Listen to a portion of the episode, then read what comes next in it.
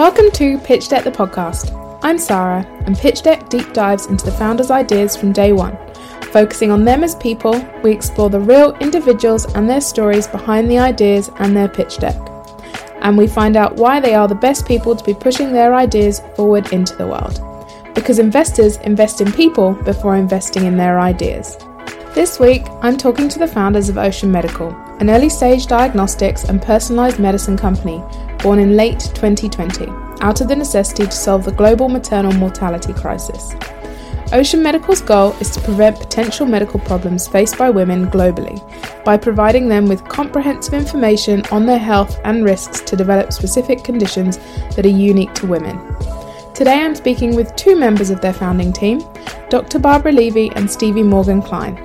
Dr. Barbara is a lifelong advocate for advancing the quality of women's health. Serving as Vice President of Health Policy at ACOG, she directed the expansion of the Advocacy Division to support the Office of Global Women's Health, reducing maternal mortality and building sustainable capabilities in several countries. Dr. Levy has also been a vocal advocate for women's health with appearances on The Oprah Winfrey Show and multiple other media outlets. Stevie Morgan Klein was previously the COO of a genetic startup she spent three years at ACOG as a director, focusing on external relations and developing partnerships, and prior to that, she was a senior director at Johns Hopkins University. It's worth mentioning this episode was recorded in October 2020, as timelines are frequently mentioned. Welcome, Dr. Barbara Levy and Stevie Morgan. Thank you so much for joining me today. How are you both doing? Doing great. yeah, so far, so good cool. It's so good to have you. So, just to get started, do you want to tell us a little bit about you um, and what you're both working on? Yeah. So um, I'll, I'll, start just a little bit about me. Um, I formerly was COO of a genetics startup, and I also um, worked at ACOG and really helping them get partnerships and working with a lot of our external relations there. Um, prior to that, I was at Johns Hopkins um, where I worked on tech transfer. And Dr. Levy, do you want to do a, a brief intro? Sure. So I'm um, an obstetrician gynecologist. And after 30 years of private practice in women's health and gynecology, um, I left to join the American College of OBGYN as the first vice president for health policy. So, um, a division that had to do with advocacy. And one of the key things that was a goal for me in my career, but also in joining ACOG, was to look at real world evidence and data to be able to more rapidly incorporate um, what's actually out there in the real world into guidelines. So, what I found as a practicing doctor for the 30 plus years that I was in practice is that very often the guidelines that were defined by studies that are in very narrow populations of patients, people that are willing to participate in studies, don't really represent the broad spectrum of women that are out there. And that, in fact, the woman sitting across from me who was asking for my advice didn't really fit the criteria for the people that were in those studies. And so my goal was to begin to look at ways to use the electronic medical record and digital science to be able to inform recommendations that we make. And that is true not only in women's reproductive health, but in health, health in general for women. So, almost all the guidelines that are out there that tell doctors how to take care of women are extrapolated from studies that were done in men. And in general, women represent less than 20% of the study participants. So that was a really key issue for me in trying to engage with organized medicine and see if there was a way for us to do this work.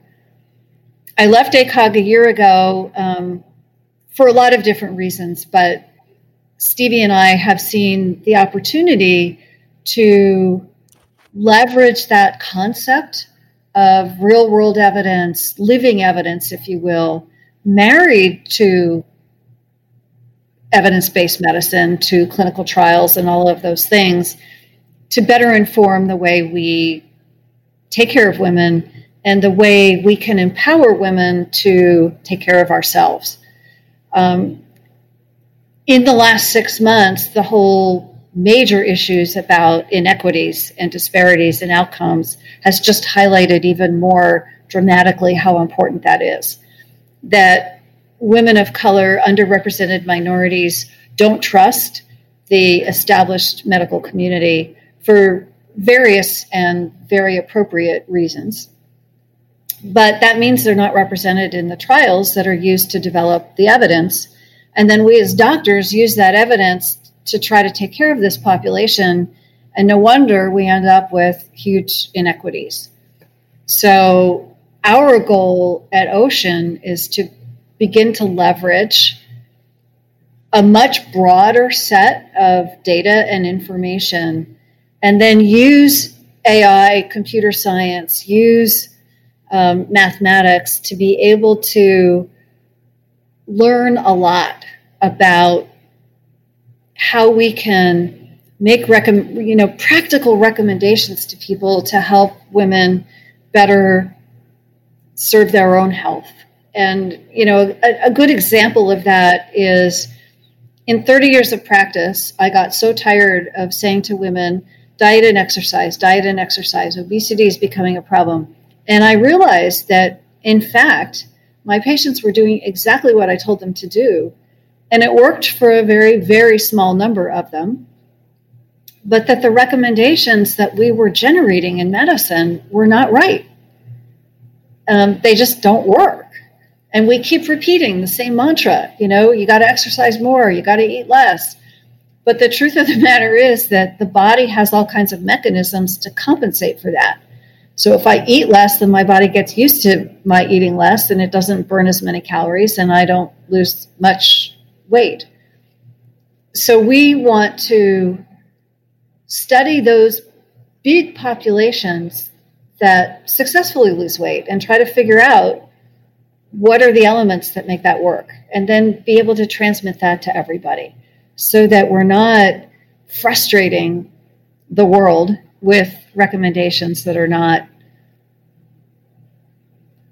you know they're not manageable and they don't work.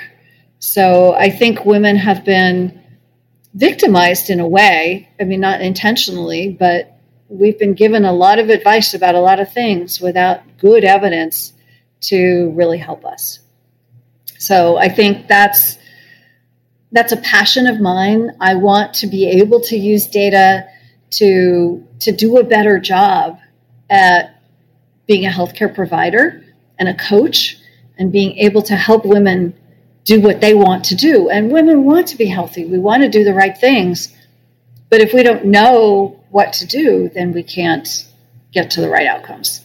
It's a really, really fascinating area. And considering our population is around 50% female, the fact that we, you know, we all of our testing and our research has been done on more male based research, it's still an area with a lot of exploring to do. So, what are your immediate goals? What are you um, working on in the immediate future? And what are you looking to raise capital towards? Yeah. So right now, our, our big focus is um, we want to do a validation study, and that's the main reason we're fundraising. Um, we have pretty robust plans for our study.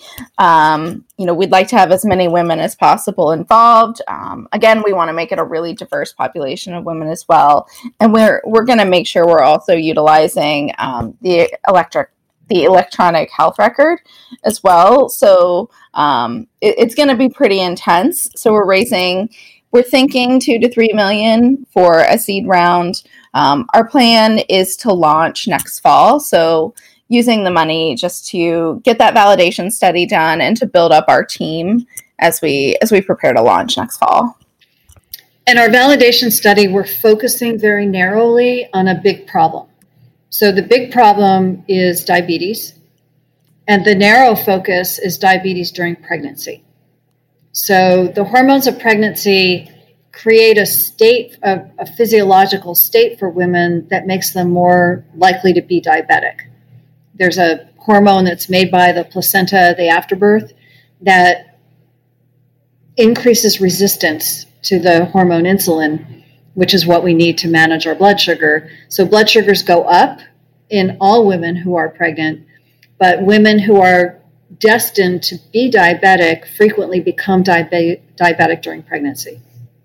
And so, by focusing on that population, when women become diabetic during pregnancy, they need to check their blood sugars like four times a day, and they need to take two or three shots a day, and it's um, becomes more high risk. So they have more ultrasounds and they have more studies done, and we know that it costs about another five thousand dollars per pregnancy for gestational diabetes. So, what we would like to do is in our validation study, be able to validate a genetic profile of people that are at risk, and then some simple intervention to see if we can prevent them from needing insulin and things during pregnancy. So, we're narrowing the population so that we can have, and the nice thing about pregnancy is it's a nine month intervention, right? So, we're going to have a short duration to be able to see a good outcome versus if we were just looking at you know high blood pressure or obesity or heart disease which are very long-term outcomes this is going to give us a really nice window to be able to say not only have we validated our algorithm for the genetics piece that says these are the women at risk but also our intervention piece that says if we do this kind of coaching we can prevent the development of diabetes during pregnancy. So, when you say you're launching in fall next year, is that the intervention and you're going to execute the research between now and then? Yeah, that's our plan. Our plan is to do our studies, um, get them wrapped up, and then definitely launch next um, next fall. We have a pretty big wait list of, of women right now, uh, so we want to get this to market as soon as possible for them. Um, it's been interesting because I so I reach out to every single woman that joins our wait list just to talk to them and to like hear what's going on and what they're looking for in healthcare and it's a weird mix when you talk to them of they're desperate for help and they they want to feel like they're in control of what's happening to their bodies. And that's something that we really think we can help with and and to be something that we can we can get to them faster. I, I think that's always something we're we're considering.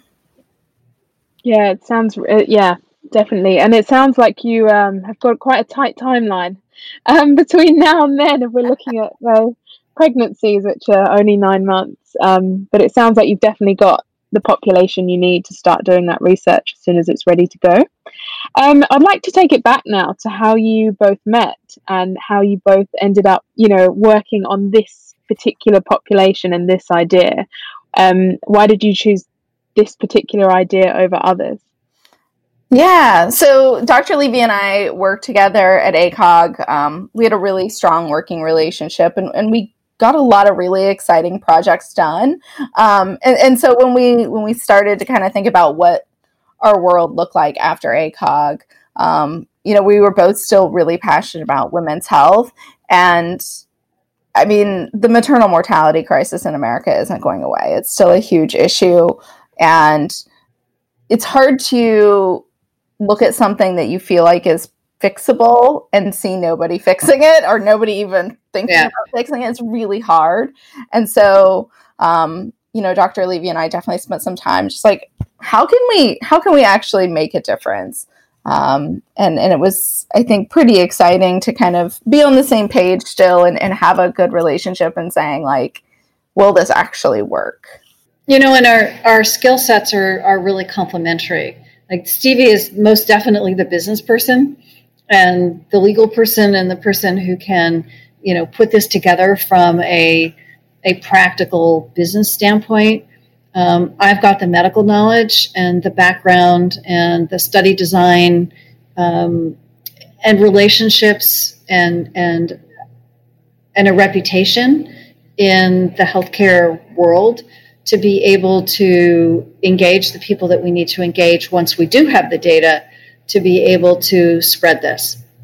One question I love to ask um, is around decision making and navigating, you know, difficult decisions or where you may not have initially agreed, um, you know, when you first discussed it. Do you have any examples of that and how you how you worked around that? We don't you know, actually much.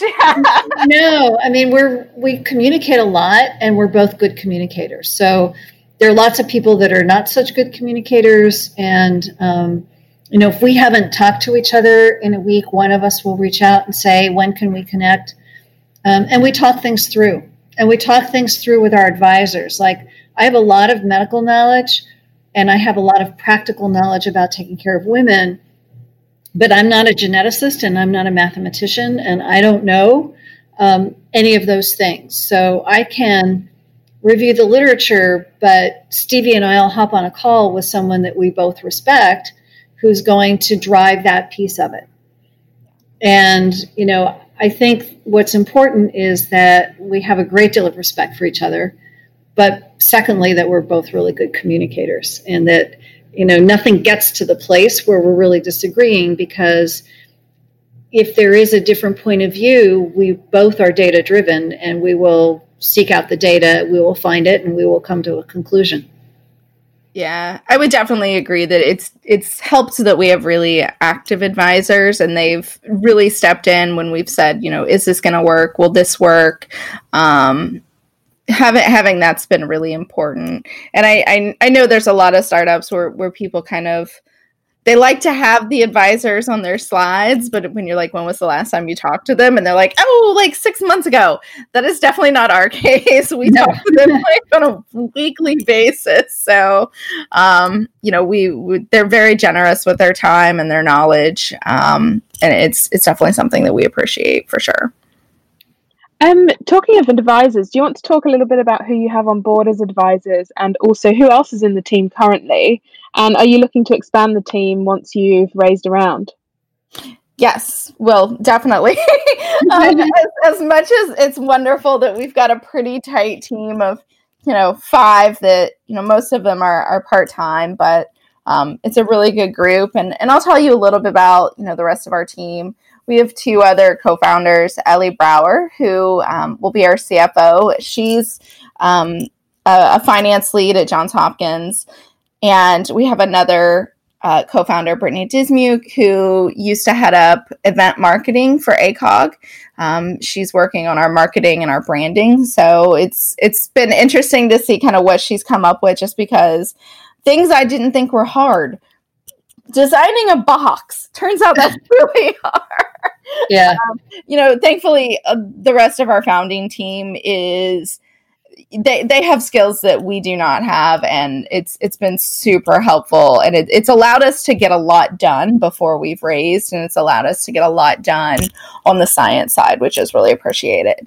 Um, the rest of our team we have a adjunct professor from stanford working on our neuroscience and postpartum depression um, polygenic risk scores. We have someone from Johns Hopkins as well working on our partnerships and alliances. Um, one of our former colleagues from ACOG will be helping us with our health IT and bioinformatics. And um, the person developing our um, our polygenic risk scores and and the ML behind that. She um, used to be lead science at a another genetics company. So they've they've got great backgrounds. They're amazing people. It's all women. So we are a all female organization, which I I did not think was that rare until you do, and then you're like, oh wow, okay. I, I had a I had a VC tell us we probably were the only women's health company with an all female science team. And I didn't know whether to get really excited about that or really sad about it. So it's very exciting. But the fact that we're in 2020 and that's a first is kind of sad. Yeah, I mean, the answer is yes, Stevie. We got really excited and we're incredibly sad about that. Yeah. Um, and it speaks to the structure of, of venture capital and how how that works, right? It's yeah. it's people who know people, it's the open doors, it's reputations. And women don't generally circulate in those rarefied atmospheres. I mean, we're not we don't have that legacy of you know you go to college and you go to business school and then you um, work for one of the consulting firms and you develop all of that Yeah, it's it's definitely it's definitely different for sure, but never great to hear that you're you're the first all female science team they've ever ever seen. That's that's yeah. kind of sad and scary. Um, but our advisory team is made up of executives from Bayer, Myriad, AbbVie, and Illumina. Um, we have both the CMO and, and, a senior vice president from Myriad. Um, when the head of their clinical trial development at Bayer and Women's Health, um, a therapeutic area head from AbbVie, and also a, a head of market development at, at, Illumina. So we've tried to really get a good cross section of all the different industries that affect women um, and all the different industries that, of course, would be impacted by having polygenic risk scores that do help um, with preventable pregnancy complications like we're we're searching for. So, who are you looking to hire next? How are you going to expand the team? Yeah, yeah. So definitely, we're we're looking to um, really ramp up our ML, our AI, and our mathematics team, just because we really want to make sure um, our risk scores are the best of the best. Um, that's definitely something we'll always be really looking to excel in. Also, probably our, our lab and research team as we work on our study as well. Um, you know, for health informatics, we'll probably be doing some hiring there as well, just because we're going to try and get as many patient um, outcomes as possible. So that's that's definitely an area we are looking to expand in as well as we develop our app and what that looks like for patients and, and physicians as well. And let me just be clear: the patient outcomes we're talking about is patient-reported outcomes. Yeah. So we want women to tell us what's important to women. We don't want to be deciding what's important for other people. And I think that's one of those key points in equity and disparity in, in leveling the playing field. It's so important that we have input from the people we're trying to serve. And are you um, getting that now from the community that you've built up already through your waitlist? Yeah, I mean, we do get a lot of outcomes research just because I mean they're they're very honest. If you say, you know, what are some challenges, what are some things you've not enjoyed, what are some things that you thought were handled really well, um, they will tell you. But I, I think across the board we already see some themes, um, and that's really where we're looking to improve upon the care through our, our telemedicine offerings, our telehealth offerings, um, the coaching offerings. Those are all things that are directed just by listening to the women that we talk to and saying, you know, how can we help them? In terms of features, what are the initial features you're hoping to roll out next year and how are you going to keep building onto that? I know a lot of it will be research informed, but what have you got in mind that you think will um, fill the medium term and the longer term? Yeah, yeah. So our first, you know, test that we're working on is, is pretty related to pregnancy complications, but we are looking to expand that out um, into definitely like more well woman directed areas. So think fertility, pharmacogenomics, um, uterine fibroids, um, endometriosis. I'm, I'm, trying to think of other things we really want to. So even things like heart disease. So we yeah. know that heart disease kills more women than breast cancer. Um, and yet, women, all of the research on primary prevention, meaning trying to live your life in a way that keeps you from getting heart disease, is based on what works in men. And so, being able to look at um, polygenic risk scores and big data to say, you know, maybe statins are a good thing. The American Heart Association thinks they're a good thing. Um, do they work for women? How do they work for women? Um, so those are, you know, heart disease is another big area, and then um, depression and mental health. So women disproportionately suffer from uh, depression and anxiety. Um, and anxiety, especially now during COVID, is even a bigger thing than than depression. So, what does the polygenic risk score look like for that? And what are the interventions that really work? So, most of the drugs, in fact, all of the drugs that are used to manage anxiety, and depression are used disproportionately in women and were studied almost exclusively in men. Well, we know that women metabolize drugs differently, we react to drugs differently. You know, my adjustment in my own personal practice was to always start my patients on a half a dose of a half of the smallest dose and wean it in slowly. But I never, you know, the the labeling and the package inserts is all based on pharmacokinetics um, that were in men. Well, men are bigger than we are, and they have a different volume of distribution of you know fluids, and and our fluids change with our menstrual cycle, and there are all kinds of things that we just don't even have good answers for. So you know the the really big impactful areas are you know wellness and mental health and being able to help folks um, deal with a genetic predisposition, um, the diabetes and, and obesity, um, and then heart disease, whether that's high blood pressure or um, atherosclerosis. It's very worrying to know that for all these years we've been prescri- prescribing medicine based on, well, the wrong wrong dosage, wrong research. You know, it's yeah, it's just not personalized at all in any way no. at the moment. It really um, isn't. It really isn't. And in terms of your total addressable market, well, it's pretty huge. How are you going to market this and make sure the women that need it, uh, you know, have access and know, know about you? Yeah, that's something we've we've really thought a lot about. Again, just because inequity is really it goes to the heart of why we we even started this, um, and we're trying very very hard to make sure this is a product that isn't available to just rich white women. You know, that's that's super problematic and, and something we're really trying to avoid um, and, and really staying aware of as, a, as an issue. Um, I, I, think first and foremost, you know, especially when we work on our um, validation study, I think when you look at who we're going to be partnering with, we're going to make sure it's really diverse um, populations and also um, you know, we'll also be trying to bring in a lot of health centers and community health organizations, just so we're we're not just um, looking at one or two areas demographically. We we want to make sure all women are are part of what we're addressing with the study.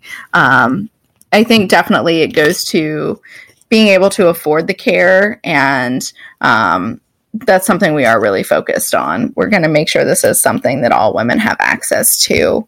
Um, there's plenty of programs that we can we can look at um, and kind of getting involved in. And I think, Dr. Levy, do you want to talk a little bit about kind of just the inequities in like women right now when it comes to being able to you know who's who's getting what kind of care um, sure. this is definitely something dr levy worked a lot on um, with a couple programs at acog and has definitely been successful in making sure women get what they need yeah i mean i think we we all know that there are inequities both in outcomes but also in access and the inequities aren't always that you can't get care, but sometimes it's that you get there and nobody hears what it is you're saying. So, being able to empower women with certain um, objective data to get healthcare providers to listen to them and respond to them, we think is really important and will help to um, elevate the voice of underserved communities. I think that blaming victims is a really bad idea. And when we just try to educate women without giving them the data, they're still spitting in the wind in terms of their voices not being heard when they go to try to access care. And, and you know, that's part of our medical education system. We are trained on the 70 kilogram man. And the signs and symptoms and everything we've studied in medical school is about the norm is a 70 kilogram man. And so my passion is to change that and to give women um, data, information, and an ability to get voice, but then also to publish these kinds of things so that we begin to change the way we train healthcare providers. And that they can see and acknowledge that, in fact, women are not just smaller men and that women of color and underrepresented minorities, whether they be, you know, LGBTQ plus or they are women of color have a different life experience and life experience impacts epigenetics and epigenetics impacts outcomes and that these are not women who can control how much air pollution there is where they live or how many jobs they have to have to be able to afford childcare. Um, so we want to be looking at all of those things and their impacts on health. And then be able to empower women with information. Not to be the victims and to but to really change the whole conversation when they try to to access care. That's a big piece of work. It's going to be iterative you know it's going to take time but by using big data and um, you know polygenic risk scores we've we've sort of outgrown the single gene things that cause disease. I mean, we know what many of them are, and we understand that most of the diseases we're trying to deal with, or most of the things that impact quality of life, like anxiety and depression, come from a lot of changes. They're not a single gene, they're not a single chromosome that we can find that's going to that we can just like splice and fix and it's all going to be good um, it's it's far more complicated than that. Um, but being able to identify in advance, for example, women who may be at risk for severe postpartum depression, and do some coaching, and, and there there are things that we know, interventions that will really help. Um, to do those things up front as opposed to reacting after it's a serious problem, we're really hoping will impact those inequities and, and really help improve health, not just treat disease, but actually keep people healthy and prevent them from developing those conditions. Huge task you're taking on here. and I was going to ask you, who are your competitors? But I think the more appropriate question is, who are you working alongside in this space to partner with and tackle this social problem and health problem together? Yeah, com- when when you're talking about competitors when it comes to prenatal care, I feel like there's a lot, but nothing that's really um, targeting women and their health in the same way we are. Um, when you start to talk about organizations we're working together with, um, you know, we are really looking at a lot of patient advocacy organizations um, and and working with and Dr. Levy can probably speak to this as well. There are a lot of doctors who care a lot about women, um, and we're trying to really make sure we identify the right doctors um, to be to be involved with us, and the right doctors who can use the information we give them well um, and actually treat women the way they need to be treated. And I think long term, once we've sort of got proof of concept and we have some interventions that we know are successful, but also that we've identified successfully the high risk population for whatever it is, whether it's postpartum depression or diabetes or high blood pressure. Um, there will be opportunity, I think, to work with the payer community, to work with the people who pay for um, prenatal care and who pay for um, health insurance and, you know, it remains to be seen in the US what's going to happen with our insurance situation. But at least during pregnancy, we can work with community health centers, we can work with um, structures that provide prenatal care and be able to offer this as a way to actually reduce their cost. Because if you're not screening everybody, if you're identifying those people at risk and then intervening early, you can, we're hoping, be able to demonstrate some substantial reduction in cost. So we think this is a win-win for everyone.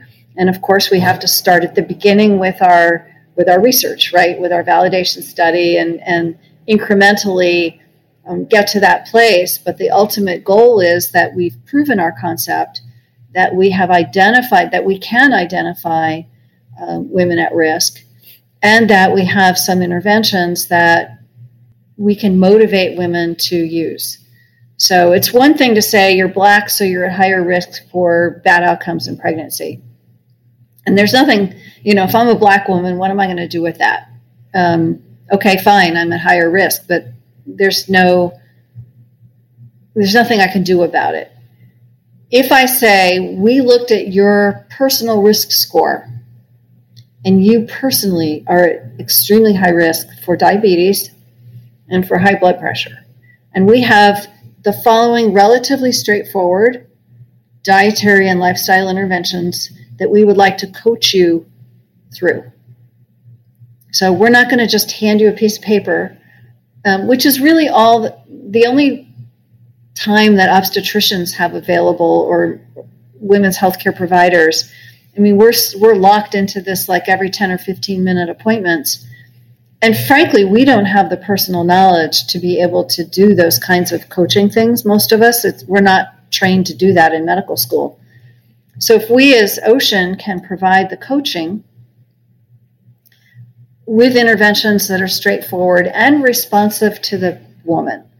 So, you know, if I've got a Hispanic patient and her family eats tortillas and rice and beans and, you know, salsa, I need to work with what she can afford and what her family likes. I can't say to her, well, you eat this, but fix all this for the rest of your family. So, coaching it really is a lot about listening to people and then engaging them with what works for them and then helping them do that. And, and I think it's a different approach. Most of us in medicine do a top down approach. Top down means I'm the boss, I'm the expert, I'm going to tell you what to do. Here's a piece of paper with all your instructions, go do it. And we're going to try to do something from the bottom up, which is listen to women, listen to their constraints, and then use our knowledge to help guide them into things that will work for them, that won't make them frustrated because they can't do it or they can't afford it, and see where we go with that. Yeah, and I think I've noticed a trend recently that we're moving back to the more human um, interaction approach. Particularly, a lot of mental health solutions have gone really digital first, tech first, and we sort of ran headfirst at um, all the options of using phones and tech to access people, but we lost that human interaction. And i I think a lot of companies have realized the importance of that one to one, you know, and as you're mentioning through coaching. How do you intend to scale the coaching? So, you know, how are you going to have enough coaches to support the total addressable market and all those women who are pregnant at that one time? So I think the model is going to be really different depending upon um, you know where we get to with our research and with our um, penetration into the payer community, the employer community, community health centers. There's a lot of good evidence that um, team coaching, that um, that we could coach more than one woman at a time and be equally impactful once we've got a history and some basic information. So I think we need to, in order to scale it, we need to figure out what works the best. And in order to do that, we have to study it for a while. But I could see engaging with um, some of the big payers that do have um, nurses and dietitians and other people and you know incorporating what they're trying to do with what we're doing so that we're not having to reinvent the wheel and do, you know, double work. I think that making the work that we do more effective is a better way to go. And what that means is first we have to prove our concept and and show that it works.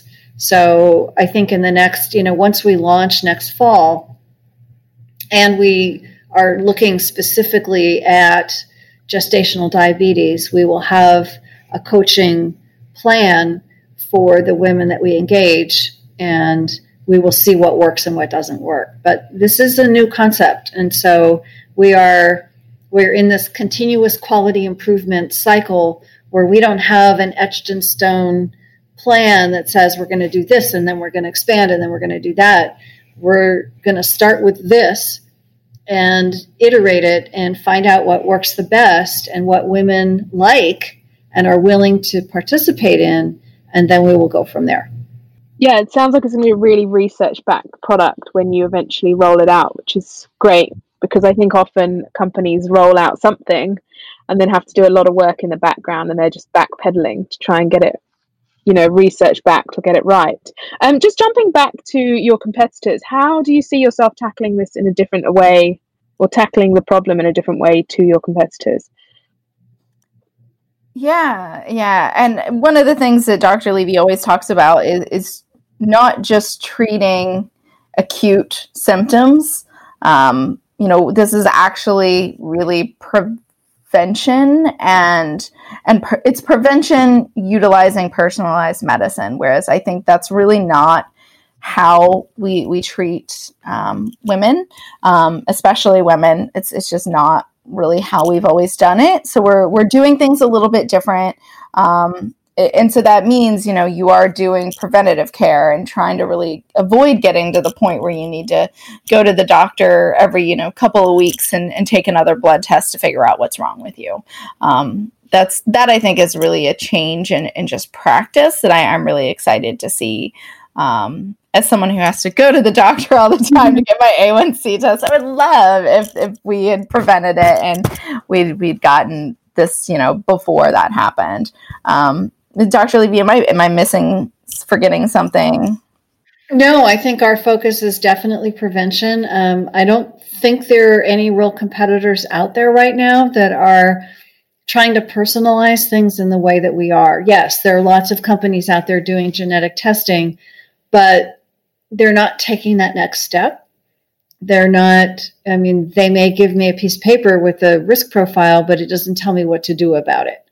And so we're going to try to be the adjunct to the healthcare provider. We're not delivering healthcare, we're not treating illness, we're coaching and we're trying to help women become the healthiest they can be given their own personal profile.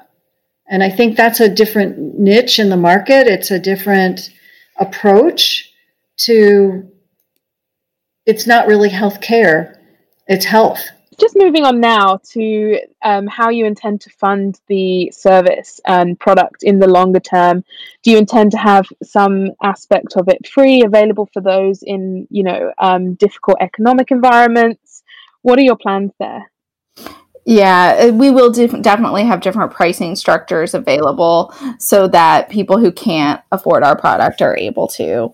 Um, that's definitely something that, as we monetize everything, we will be considering and, and keeping an eye on as well. And um, what are your so if you had to pick three key attributes within an investor, what would they be? Um, I, I, think we've all got a couple of dream investors. Um, you know, I, I, think for me, the biggest thing I'm looking for is someone who really wants to be our partner and wants to really, you know, help us grow this into the biggest women's health company there is.